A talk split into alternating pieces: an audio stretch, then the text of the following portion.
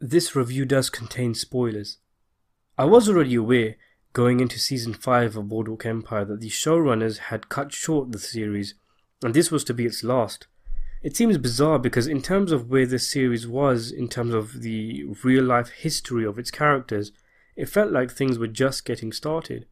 I hear different reasons floating about as to why it was canned, some involving the amount of views Boardwalk was getting not justifying the costs, and also that Martin Scorsese, Terence Winter and co.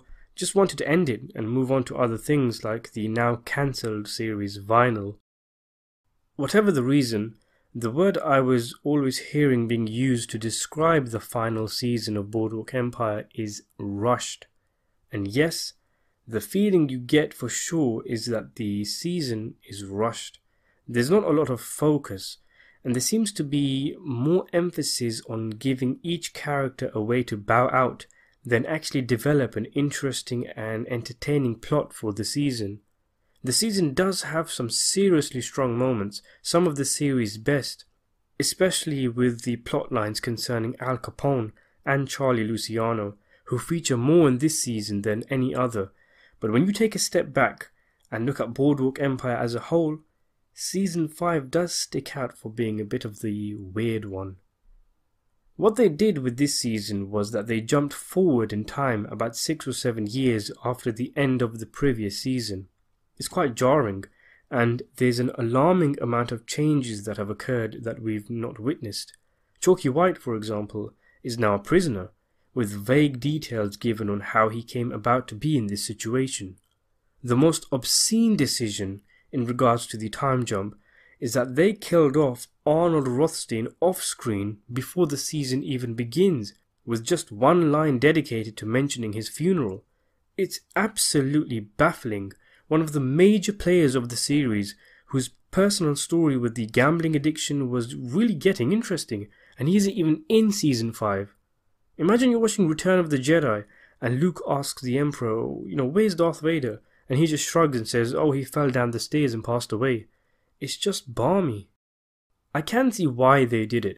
In order to maintain a somewhat legitimate connection with the real life timeline of the characters of Boardwalk Empire and marry things up correctly, they had to kill off Rothstein as he was long since dead by the time the commission was formed and Capone went to jail and all that stuff. But surely the writers could have foreseen just how much frustration this would dump on the fans of the show. Surely there was another way to do it. And Rothstein isn't the only character sacrificed in the time jump.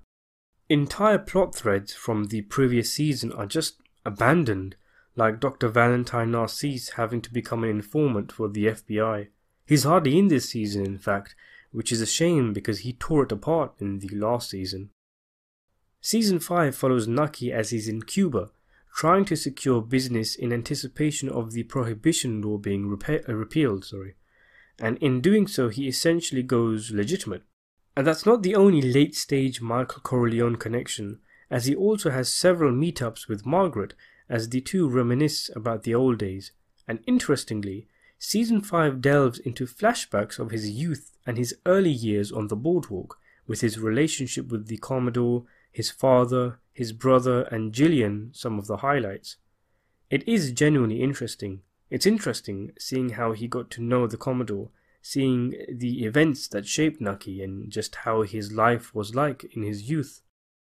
But the problem is, is that Nucky is not and never has been the most interesting character in Boardwalk Empire. He is the protagonist, yes, but if anything, the most prominent reason for this is that the character is well connected and he acts as a pivot and a connection between all the different storylines and characters, from the political games and ladder climbing of the earlier seasons, the bootlegging, the Chicago connection, the mobsters in New York, and the English Irish War, among many other things. He is a tool to connect all the different storylines so Boardwalk can tell many different tales and tell them with clarity and focus. But Nucky himself is just not really that interesting.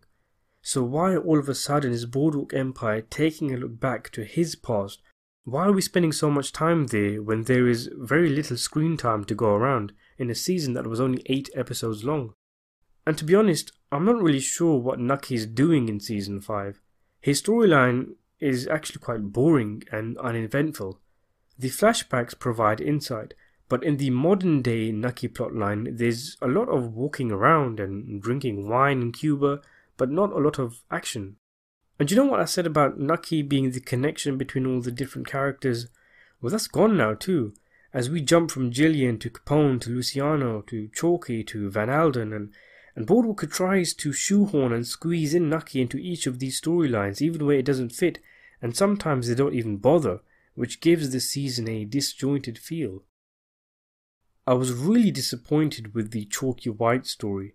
This is a guy who was central to season 4, and after suffering such tragedy and loss at the hands of Narcisse, and being betrayed by the likes of Nucky, who albeit was trapped in a corner with problems of his own, you would think he'd come out with all guns blazing after his prison escape, and seemingly he does intend to, but after a bit of a bizarre laissez faire meeting with Nucky, he then seeks out his long awaited rematch with Narcisse, only to come across Daughter, the woman who he was head over heels over in the last season.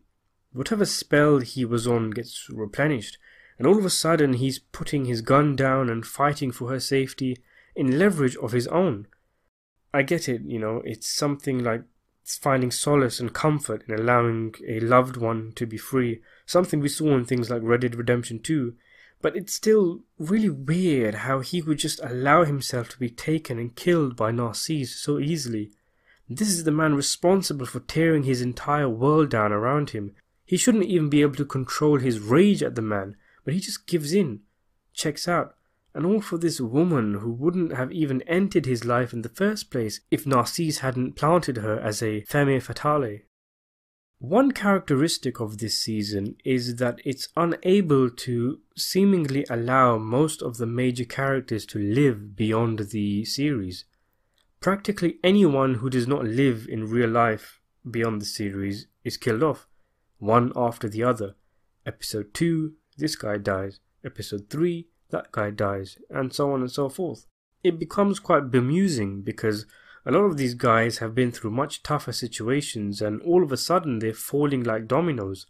I mean, look at Nelson Van Alden. His last scene was almost comically startling, although it was nice that he did get something of a redemption in his last seconds.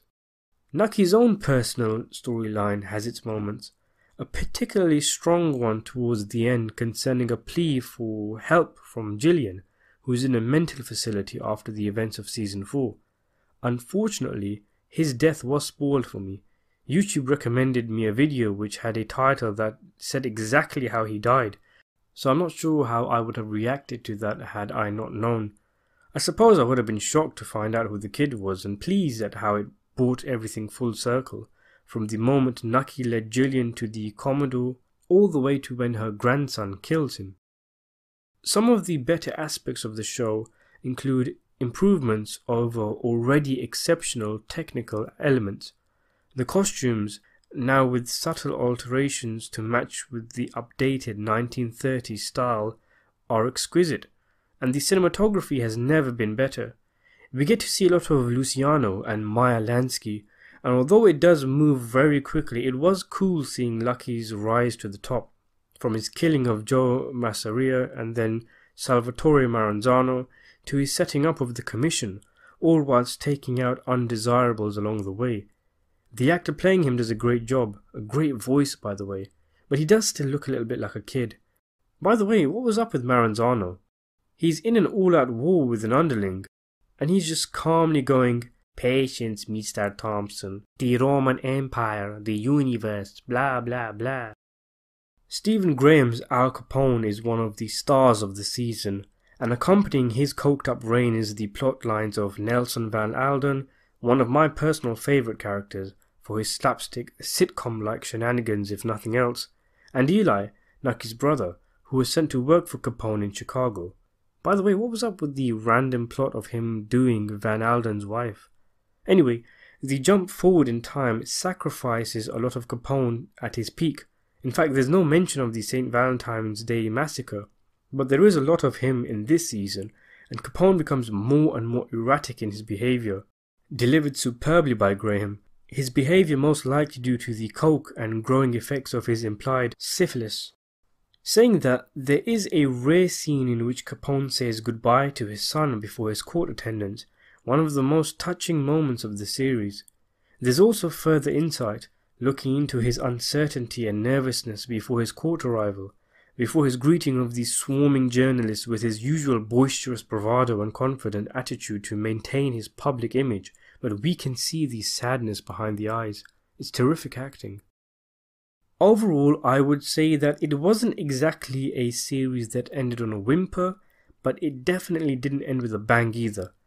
There have been missed opportunities, but there have also been great moments and characters. I do wonder what they would have tackled had Boardwalk continued for more than five seasons and they didn't cut it short. Because really, the entire series felt like it was building to something. It felt like it was a prequel to a premium level of television, and though it got close, it never quite reached the heights that it could have done.